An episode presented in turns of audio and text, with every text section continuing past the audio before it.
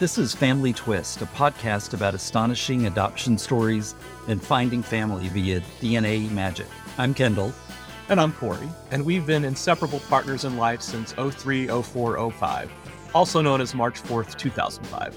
In January 2018, our found family journey took us 3,000 miles from the San Francisco Bay Area to New England, where we now live near my biological father, two half siblings, and their families. We love being near them all, and the adventure continues. Thanks for joining us again on Family Twist. We're very excited about today's guest, Ann Hince, who has a remarkable adoption slash what we like to say DNA magic type of story. So thank you for joining us today, Ann. Thanks. It's lovely to be here. So we would love for you just to really start at the beginning because your story is pretty wild from day one up until, you know, recent days. So let's just go back to the very beginning and and you can kind of set the stage for us. Okay. The very, very beginning, like when my parents got together, or sure. yes, yes, absolutely, yeah. Okay, okay. So I've learned obviously most of this since. So my mother was engaged to a young man in New Zealand. They were both from England, and they were in, in New Zealand, and they got engaged and my mother realized that he was not the right person for her. And she went to say goodbye to him or to say that she was breaking up with him one night and ended up staying that night. And as she left, he said to her, Would you please let me know if you get pregnant? and she left on a boat to travel home to England and found out she was pregnant on the way. And she never did say anything to him. So he never ended up knowing that I ever existed. But she kept going on her journey, which was she went up to Canada and she hitchhiked across Canada in 1966 in midwinter. and you know, my first trimester felt really sick the whole way, but eventually got back to England and made the decision along the way. You know, it was a tough decision, but made the decision that she was going to put me up for adoption. So she she went through that so i actually was born and i was born with my right foot had some issues with it it was kind of up against my shin so i ended up having you know, had to be massaged kind of physical therapy for the first six weeks and then she went to the justice of the peace to perform the adoption to go through the adoption and uh, let, let me then i'll go back to the other part of the the story. Okay, so my my adopted parents had already adopted a little boy. So they had a little boy. They had my brother, who who was also adopted from different parents, and was about one and a half when they had adopted another little girl. And they raised this girl for six months, and then the birth mother changed her mind, and she they had to give this little girl back to the birth mother which I can't imagine. It must have been devastating for them and for my brother, right? He'd had this sister for six months. His whole life had changed because she existed. And then she was taken away. So my birth mother had no idea that that had happened. In fact, I didn't know about that other little girl until just a few years ago. And my mother has said since, you know, she would not have put me into that, that family if she had known that had happened. But those days, you're not told that kind of thing. So I was the replacement into the family for that lost little girl. And at the adoption itself, the Justice of the Peace had talked to my mother about this family, the Blevins family, about the little boy. And the justice had said to her, because she was asking questions, you know, that's what you want to do, had said to her that that he couldn't tell her any more about the family or what he did, what my dad did for a living, because if she knew that, she would know where he lived. So, what she said was the miracle happened at the time of the adoption because she was handed the wrong adoption papers. And she saw our surname and she saw the address. So then she was able to put everything together and she realized that my dad worked for a company called Cable and Wireless because the the village Porthcurno in England only had one big employer. So it had to be them. And so she had that information, which just went with went with her for the rest of her life. And so then she was able to follow us around because at the age of six months, we started traveling around the world, right? At six months, my parents knew my birth mother was not going to change her mind. And my dad worked for a company where he did travel around the world. So we moved to Barbados first, and then we moved to Sierra Leone in West Africa. And then we moved to Bahrain. Then we moved to Hong Kong. Between Hong Kong and Bahrain was when we were told we were adopted we I didn't know I was adopted until I was 13 and my brother was 15. Wow. Okay. Wow. Yeah, and we were only told that at the time because we moved back to Porthcurno for a little while. Right? So the possibility of someone knowing about the adoption was there. Did they sit you down and let you know that this was the situation? They just did that. They just sat us down and told us we were adopted. Now, I had a, an inkling that my brother was because I used to rifle through the papers that we had in the household.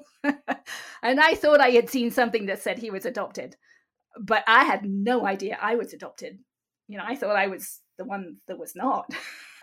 so it was a bit of a shock. Yeah, it was a bit of a shock, to be honest, because that's kind of late to be told. I think if you're going to be told, it's kind of late. We all had brown hair, so we didn't look that different. It wasn't that obvious but that changed my whole life. You know, my both my parents became alcoholics, right? My adopted parents became alcoholics, and and I hated life at home, right? It was really really hard to be in that situation, and then to suddenly realize they're not my parents, and to start thinking about, ooh, I wonder what my parents are like, right? Your mind just starts going. It's like, well, you know, maybe they're really nice people. you start asking questions of your adoptive parents of what they knew about your birth situation? I did, but they hardly knew anything. It was a closed adoption. They just weren't told. Yeah, I mean, they they knew my brother had come from a less stable situation, like maybe gypsies or something, and my parents had come from somewhere overseas. My mother thought because I tanned easily that maybe you know there was some foreign in me somewhere but but that was it. There really wasn't any information there. So in the meantime your birth mother she's got this information that she was able to tuck away about your family. Was she keeping up as to your travels or did she have any idea where you were? She happened to have i think one of her parents cousins worked for the same company and it was a big multinational company and they had a company magazine so, yes, she followed us as we moved around the world. She knew exactly where I was. And she ended up getting married. And then she had two children, and they all knew about me. I mean, she didn't keep me secret at all. And so, in fact, when we were in Hong Kong, they went on a family trip to Hong Kong because she knew I was there. And she told me later that they actually went swimming in the YMCA swimming pool, and I used to swim there weekly same swimming pool. But at that point, I didn't even know I was adopted. you know, so but pretty weird to to have that that coincidence happen. So when I got to 17, her parents were starting to age, they were starting to have medical problems. So she wrote a letter to my parents and asked me if I would be willing to meet with her and that was devastating for my adopted parents because you know it's not legal until you're 18 so but i was absolutely i'm not passing that up so yeah. They did share she they shared the fact that your that your mother reached out. Yeah they did. And we all went down and met her and her son and her parents. Because she was actually lived she was living in new zealand. She still lives in new zealand so she went back to England, gave me up for adoption, was there for another couple of years, found another partner, got married, and then they both moved back to New Zealand. Hmm. Wow. What was that meeting like?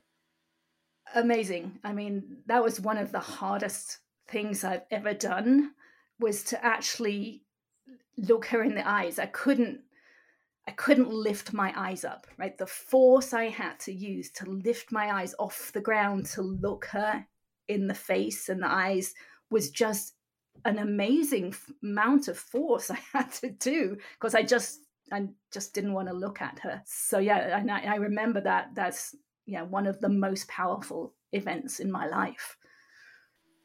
Were you scared? I mean, it sounds like the relationship you had with your adoptive parents at this point not the best. So, what was going through your head as you prepared to meet and, and finally lock eyes with this woman? I don't remember what was really going through my head, but it was amazing to see her. We looked so much alike. I looked so much like my brother. And and we we drank the same drinks. I mean, it was weird. I used to drink back then. I used to drink tomato juice, and I used to drink a drink called Cinzano Bianco, which is like a some vermouth type drink. And none of my family drank those drinks, but my mother did. Interesting. Yeah. So that was that was pretty weird for me. So it was what what entailed during the meeting? What what, what was it like? Did you was it just a conversation, a meal, or what? What, what happened? Okay. I just listened. Yeah, because my parents were there. It was her talking to my parents but then she did take me with her son. We walked along the beach. We t- she talked she told me things. Yeah we we talked. I don't remember a lot about that first meeting to be honest. I think i was just so emotional that if it was such a relief to know her. Like there was we i think we hold ourselves in tension but we don't realize we're doing that. But when we actually meet the parent there's a relief and we feel different because we we're now relaxed in a way we didn't know was possible before. Yeah. Your brother on your adoptive side was a little bit older at this point. Did he, once they told you, did he have interest in finding his birth family? What was the situation there? He didn't. He didn't have any interest. He didn't have any interest for many, many years.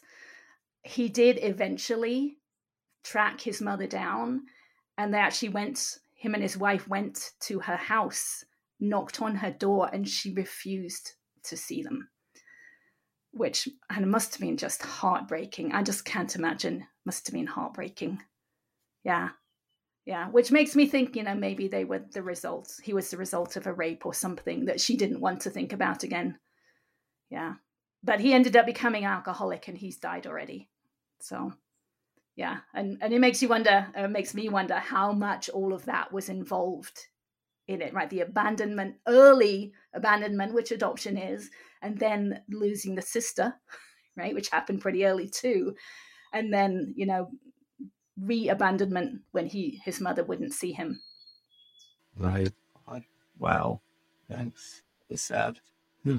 So it wasn't long after you had this meeting with your birth mother that your adoptive mother passed. Yes, right. So I met my birth mother when I was 17 and then my adopted mother died when I was 19. So there was two years overlap, and then it kind of felt like I was handed back. It's like I'd been I'd been loaned out to this family for 19 years, and then the kind of I was handed back. It was a weird feeling. For sure, for sure. I imagine it was had to be tough on your adopted father, all of this, you know, happening, and and you've got sort of another family on the side. I mean, was what was the relationship like with your adoptive parents around the time that your mother died? Well, they were both alcoholics still. I mean, it was the last year with my mother was just awful. I mean, she she had throat and lung cancer and she just she drank a bottle of wine, a bottle of sherry a day. So she was pickled most of the time. So it was really awful. And my dad was working overseas in Saudi Arabia at the time. So didn't see much of him and what I saw of my mother wasn't great. So they didn't really know that I was still in touch much with my birth mother. It wasn't something I felt comfortable sharing with them. So, yeah, and when my mother died, my adopted mother died, it kind of the family kind of disintegrated. So, I moved out to California when I was 21, so 2 years later when I graduated and then I was able to, you know, have that free relationship with my mother, you know, across the world. still i'm in california. She's in new zealand. My dad's in england. So yeah. It seems and i could be wrong but it seems like you didn't have animosity toward your birth mother for the circumstances in, under which she gave you up for adoption. Is is that true? I mean i questioned it for sure but yeah she wasn't. I mean she clearly did not want to give me up Right. So she shared that with me. Also, when I was pregnant with my first child, she wrote me a 10 page letter about the whole that whole period right what she was going through in her mind the the ideas she had on what we could have done and what could have been different and then she realized that really it was it was for my best good to be in a, a family a whole family so yeah i know how hard it was for her and and for her kids really knowing that this had happened. They grew up knowing that their older sister had been given away which i don't think really sat well with them. Growing up it was hard on them as well. So yeah i don't i don't have any animosity it's like it's like it was meant to be. I mean i would not have experienced the changes that i have in these last few years if i had not had that difficulty in those first few years of my life. Mm-hmm. It's interesting and i Kendall mentioned this a little bit earlier because you know he found out that he was adopted as, as early as he could possibly understand what that was. His parents mm-hmm. were always open about that. And so, you know, kudos to your birth mother and, you know, her husband for being open with your siblings about the situation. You know, we're not parents of children, so it's I guess I can't really say what exactly I would do. I would I would think that I would want to, you know, share this information and not keep it from, you know, anyone you know, to the point where then you get to be a older teenager or an adult, or, you know, go to the grave not knowing that kind of. It's a, I, I just, you know, I can't imagine keeping that kind of secret from someone. Yeah, it's it is interesting because my mother, when she was pregnant with me, she went back to her mother right so she was at home with her mom when she was pregnant with me and she went through the whole you know the pregnancy and, and the birth and then giving me up for adoption her mother had given a child up for adoption as well. My mother did not know about it and she didn't say anything that whole time. And it wasn't until years later that my mother found out that she had a half brother who'd been given up for adoption. So, yeah, it's amazing what we hide in, in families. Well, and I, and I think you, you kind of alluded to the fact that it was a different time too. You know, it was just that social acceptance now probably is different than it would have been, you know, when you and I were born. There was just a different stigma attached, you know, to to people. And so yeah. Yeah. I expect my mother would have kept me if it was today. Yeah. Right. Right. Yeah, you're right. It's very different. Yeah. Yeah. And and you know, I think that's for people who are younger, it's probably hard for them to relate to that, to understand, you know, that that times were truly very different. And my parents, actually, my adoptive parents, felt slightly at risk when they decided to adopt, just because of, you know, even the the the possible stigma of adopting a child. You know what I mean? Like it's so interesting how there's there's nothing to be said negatively about, you know, giving a child a home. But, you know, I was from a tiny town in the American South and it was unusual, you know, that my parents were uh, doing that. But they also were like, you know what? We want to give this baby a good home, you know, and that's what it's about. and it's it's great that there are people that want to do that. I realized I I I'm not sure I would have done that myself right? But but that's because i went through my own adoption experience and, and life was so difficult. My brother was such a difficult child and so i did not want to adopt myself and that's fine. Yeah. Right. Right at what stage in the conversations with your birth mother did you start asking questions about your birth father or did she start sharing information what she knew about your birth father? Well she did share some information but there was there was like a little twist to it. It's like she also had a one night stand in that time period. So she was never entirely sure whether it was the person she was engaged to or whether it's what this one night stand, which made it really tricky for me when I was started looking for him because I had one photo of the person she was engaged to and I had his name, but I didn't have any information for this other person and she actually did not want me to find the person she was engaged to because she's realized that he really wasn't a great person. right? So she didn't want me knowing him. So that made it really tricky. So she really wasn't particularly willing to help me in that in that search, which was fine, I suppose. It was just the way it was supposed to be. But you know, at some points I did I got photo copies of the white pages of his last name in the town in England that he came from. And I would call from California. I'd go through the list of numbers and I would call every number. It's like, have you have you heard? Is there a Clive Hurd there? I never found anyone. So I spent a lot of time searching, but I, I gave up on it because it's it w- was just not going anywhere until technology changed. So I ended up having my son had a DNA test for something we were doing with him. And at some point, I, I didn't even know this was through Ancestry. I didn't know Ancestry gave you names of people who might be related to you. So at some point, I was looking on there and I saw there was a last name Hurd showed up in that list, which was so exciting. I was so excited. And I contacted him, and it turns out he was a cousin of my dad's.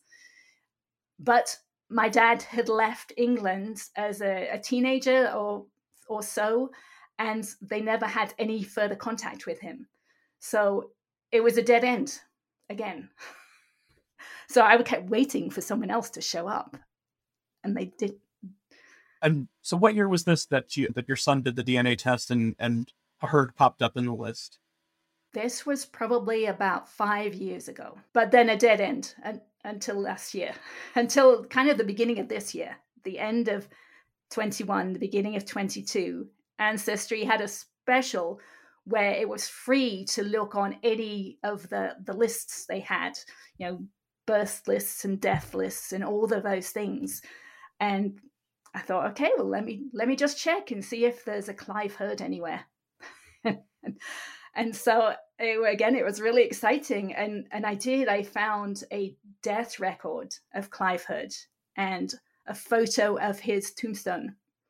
So he had died in 2013. So I, I never did get to meet him, but the tombstone said, uh, "Father to Clesa, grandfather to her two sons," and so oh, well maybe I've got a half sister somewhere.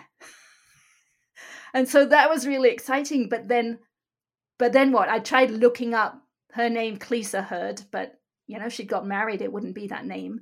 And and the people at the cemetery told me that it was spelt wrong Clesa was spelt wrong. So then i looked up a different spelling of Clesa and it's like no there's none of those around. So then it was kind of another dead end and then one day i realized okay I, they, they've got to have some kind of records right at the cemetery.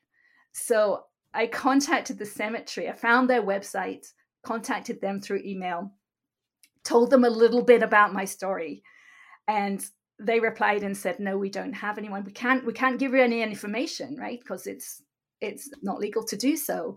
So then I responded to them again and said, "Well, could you contact the person? Right? You must have some contact information. Maybe you could call them up." And and the lady did, which was great, but there was no response. There was no response. So then, you know, a couple of weeks go by and I send them another message. Could you could you call again? and it's a it took three times, but eventually they got hold of this man, Jim's wife, and he was willing to talk to me. So we connected, and he was a neighbor of my dad's, his best friend for the last 20 years of his life. He was the one who organized his funeral. He took photos of him. My dad had written up a life summary, and this man, Jim, had it on his computer that he hadn't booted up for 15 years, booted it up, and all my dad's writings and, and his life story were on his computer that he sent to me. Wow. It's amazing. What, what kind of revelations came out of this this writing? Well, he used to be a zookeeper and then he became an opal miner in New South Wales in Australia, which is what he was for a lot of his life. And Facebook, believe it or not, has a group for opal miners in Lightning Ridge in New South Wales, Australia. So I went on there. I asked if anyone knew Clive Hurd, and and multiple people did. He used to be called Castro because he looked a little little like Fidel Castro. but I got stories from them about you know who he was and his life and it was just amazing what i could find out about this man who had died so long ago. I mean not that long but you know 2013 and then i i got my sister's my half sister's email address from this man jim as well.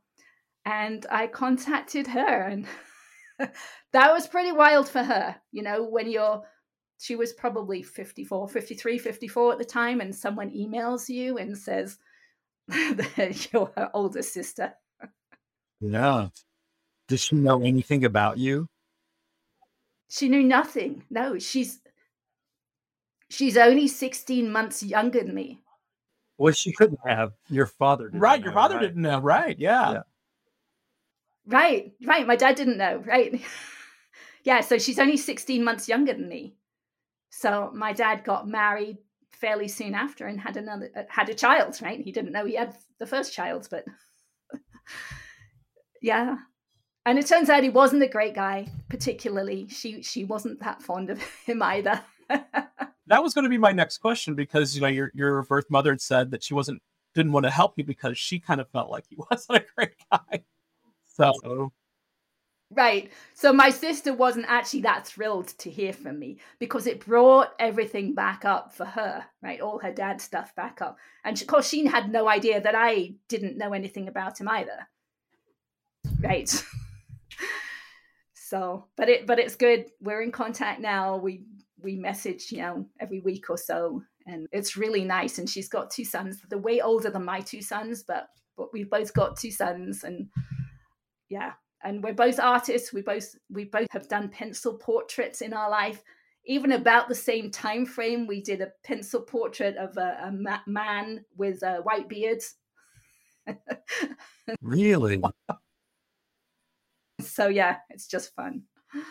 That's amazing. We do we do talk about the nature versus nurture topic a lot you know on this show and just what what you inherit you know genetically and it's just it's it's fascinating to hear people's stories about what not just the resemblance but just the, the mannerisms and you know what do you know but their interests and things like that. It's, it's just pretty wild to be you know have no idea that someone exists for half a century and then come to find out you have all these things in common. Yeah. Like like beverages with your mother. Right yes. Yeah. Right yeah, and w- one of the other things with my half sisters, like, so my our, our dad was an opal miner, right? And opals are many different colors, right? And you can't see the room I'm in. I know people who are listening can't see it at all, but I'm in a little room that's got a green ceiling with a yellow grate, blue wall, purple wall, pink wall, another purple wall. So it's full of colors, a little room that's full of colors and she my sister has a hallway that's got block colors all throughout it. So it's almost like we both got a little opal in our house to reflect the opals that our dad would find. Because when you find opals right they're, they're in they're in rock right and you break them open and inside is all the color. Right? So we all have our we have our own individual opal in our house. What's the relationship like with your birth mother today it's it's good. Yeah, I mean she's she's getting a, a little older. She's writing her stories down. She's written a book. She's um kept all that information, and you know it's great. It's not the same as if you've grown up with a mother, mm-hmm. right? I think the relationship when you grow up with a mother is so much more closer because you've been through everything together. So right. it's not quite the same as a, a mother daughter relationship, but it but it's great. I'm glad she's here around. Yeah. How has it been sort of um, introducing the next generation of children to their cousins? um, it, well, we're kind of isolated, right? It's just my husband and I and my two boys in mm-hmm. America. We've got mm-hmm. a bunch of family in England and a bunch of family in New Zealand. So they don't really know each other very well. I mean, my boys certainly know that my family history is pretty weird, weird, right? Pretty unusual. Yeah, yeah. yeah. So they they don't really know each other particularly well. Right. Do you get the opportunity to travel to see family? Uh, not very often. I do Yeah. need to go to New Zealand now because I've got this other family that I need to I need to actually see and interact with and, and meet. So that'll be fun. But there aren't a huge number of children in that family. I mean, my half sister has the two boys, and my other half sister, interestingly enough, has adopted a little girl. But that's Oh. all there. That's all there are out there. Wow. It's um so when you sit back and just sort of uh, take account of of your life and and all these twists and turns, like what comes to mind? What do you think about? What are your um what are you thankful for? Well, uh, strangely enough, I'm just thankful for it all. It was all supposed to be all that crazy. I mean, I had a lot of trauma in childhood. We we only touched on it a little bit.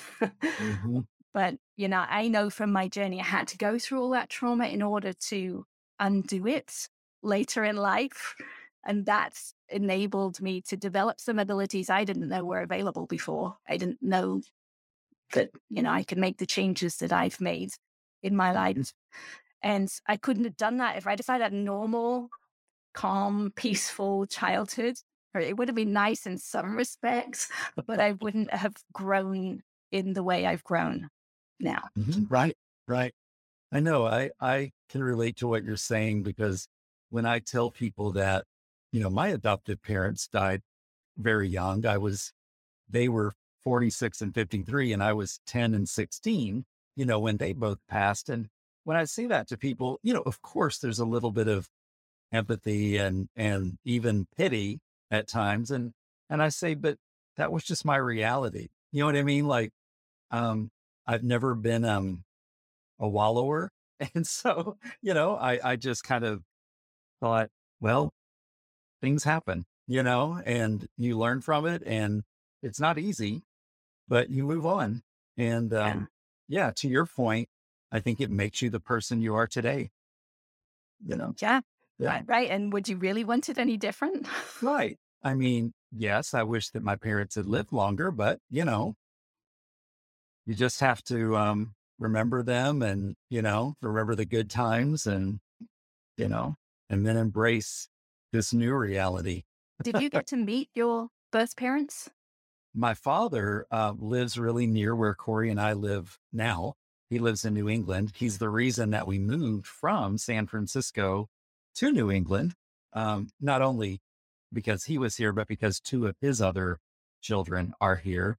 So that's been wonderful. Um, I've never spoken to my birth mother. I think it sounds a little bit like what your adopted brother experienced when he found his birth mother. Um, you know, I I don't have much.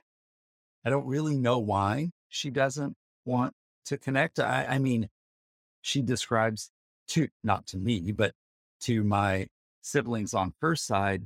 She explains that it was just a really, really difficult time. I don't, you know, she was 15 years old when I was born, and she wasn't given a choice to keep me, you know, and so I can relate to that, and I have a lot of empathy but I'm also the kind of person that, you know, I I still want to meet her, and I would hope that someday she wants to meet me. But Yeah, we'll see. You know, yeah. She's only 15 years older than you, so exactly. got a while yet, hopefully. Yeah, her, her birthday was just Friday. you know, so it's like, yeah. So yeah, she's quite young still. So I, you know, I I hope that that happens, um, and I hope that she listens to this and understands that I have no animosity about her circumstances. You know that that her parents um, did what they thought was best. You know, and who am I to say? You know, it's I loved my adoptive parents, so I can't, can't say anything badly about that. you know, yes. But- Yeah. I mean, that's the inner work that we get the choice to do if we want to. So if she does that work, right? If we if we let go of all those emotions around those events, Right. then we open ourselves up to do more things. So she might at some point do that and then Yeah. be willing. yeah, So, Ann, I mean, I know it was, you said we just kind of touched on the not great childhood, do you have any people that you're still in touch with from from that time, from your uh, you know adoptive family side, if they're cousins or anything like that that you're still in touch with? I do. I do have a cousin. In fact, she's the one who told me about the other little girl because she remembers bathing her because she's about Wow. eight years older. Okay. Wow. So yes, yes, she's actually been really helpful. I, I would love to know. Um, I would love to know what they had called that little girl. Right? Did they call her Mm. my name, or did they change names? That Right. that would be an interesting thing. I would like to know. Yeah. Yeah. Yeah. I mean, my birth mother named me Francesca Louise. Oh, Then my adopted mother called me Helen Ann. Yeah. You can tell just from those names, right? They're very different people. Absolutely. Right. Absolutely. right. But if you adopt a little girl and you have her for six months and that and you give her the name that you want your little girl to have, and then you hand her back, would you name the second little girl the same name or would you give her different names? I wouldn't. I wouldn't use No. the same one. No. No. Yeah. But but Helen, which is my first name, is my mother's favorite sister's name. Oh, yeah. So who knows? Maybe it was Helen Ann, maybe it was Helen something else. Right. Yeah. That's a nice tribute anyway, right? Like to to honor your sibling that way. That's a mm. wonderful thing. Yeah. There is a little girl out there who was about six months older than me, right? Who was Right. adopted for six months and then went back to her birth mother. So Right. if she ever listens to this, I'd Yeah. love to hear from you. If she'd ever known that part of the story, you know, she right. she might not know that ever happened. Yeah. Absolutely. Yeah. Very true. Right. 'cause Yeah. I didn't know. I didn't know about it until my cousin told me a few years ago. Bizarre.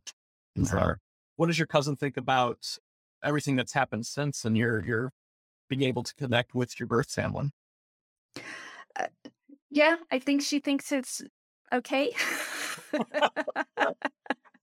It's weird, isn't it? Because th- what I've found is that adoptive cousins almost feel like they're they've lost a part of you if you've found your biological family. You know, it's right. it's- Yes. and maybe I would feel that way too. I can't understand their side of the equation, but you know, I'm just one of these people like the more family, the better. So just, just bring them on. You know? Yeah. I mean, uh, for me, it felt once I knew I was adopted, there was a feeling it's like, okay, I, I don't feel like I really fit in. Right. There's a there's a reason. I know a lot of kids feel that way anyway. Right. Right. This isn't my family. Right. Right. but when you know it's not your family and you realize, okay, that that is why I'm so different. Right. That's why I was great at art. There was no one in my family who was good at art. And so my parents downplayed it because they didn't want to be embarrassed, right? To have to answer someone is like, oh, who does she get the artis- artistic abilities from? Right. Mm-hmm. Right? Who does she get the curly hair from? Yeah. Right? Yeah. when it's been a closed adoption and you don't know that, they the parents don't want people asking those kind of questions. Right. But once I knew I was adopted, right, then I okay, that's why I don't fit in. That's why I'm not the same. Yeah. Interesting. I wonder, did they? How many people did they share the facts that the the first little girl was taken back by her birth mother and then adopted another, or did that they just um, gloss over that and that never happened as far as other people were concerned? Yeah, I don't. I think it probably was glossed over, or they were told not to say anything.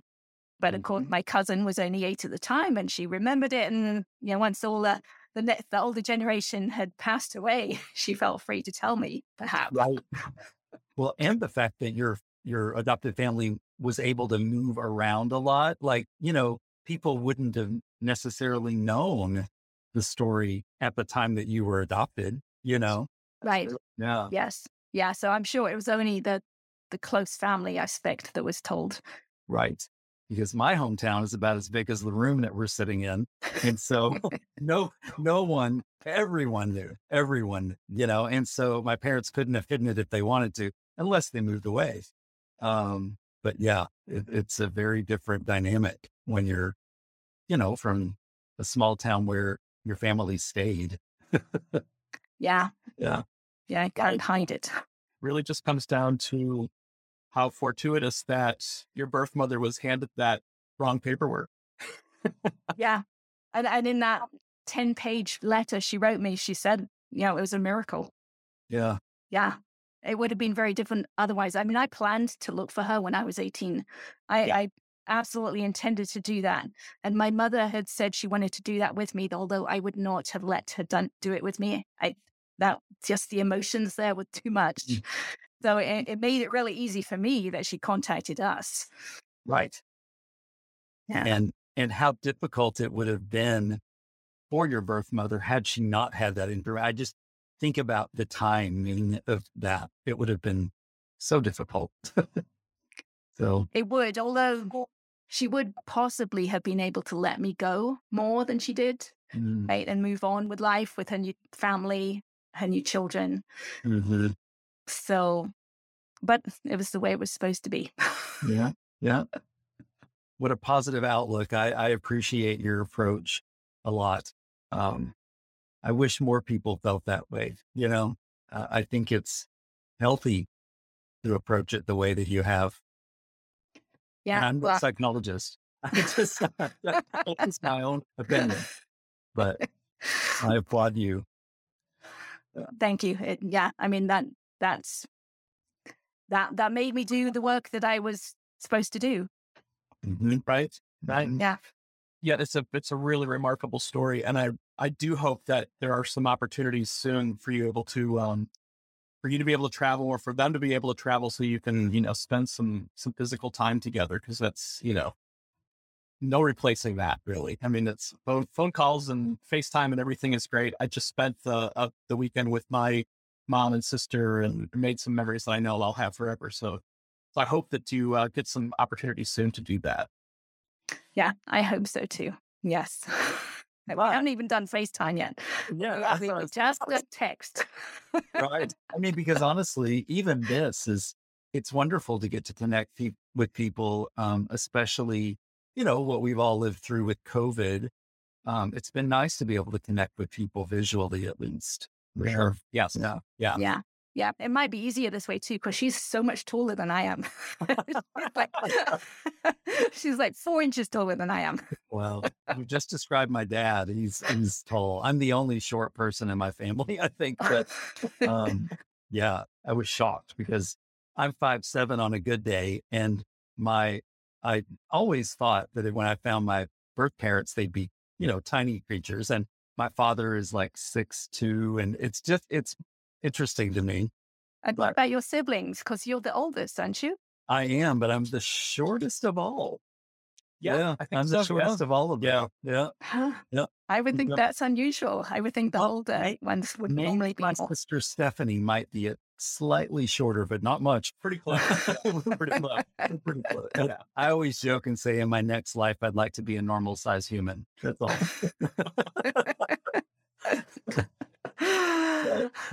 wow. Well, this has been fantastic. Um, you're really well spoken, and I appreciate the way that you've kind of described your your story. It's been, I think, the listeners will find it as fascinating as we do. Absolutely. well, thank you. I think of it as a wild story. It's like it, sometimes, you know, I- it's hard to believe Yeah. that that could really happen, but you know, it did. So yeah, I hope Um, someone enjoys hearing it. Absolutely, they will. Sure, for sure. Well, Ann, thank you so much. Again, it's it's been a pleasure. Thank you for your time. It's been lovely. This is the Family Twists podcast hosted by Kendall and Corey Stultz with original music by Cosmic Afterthoughts and produced by Outpost Productions and presented by Savoir Faire Marketing Communications. Have a story you want to share? Visit FamilyTwistPodcast.com. All our social media links are there as well.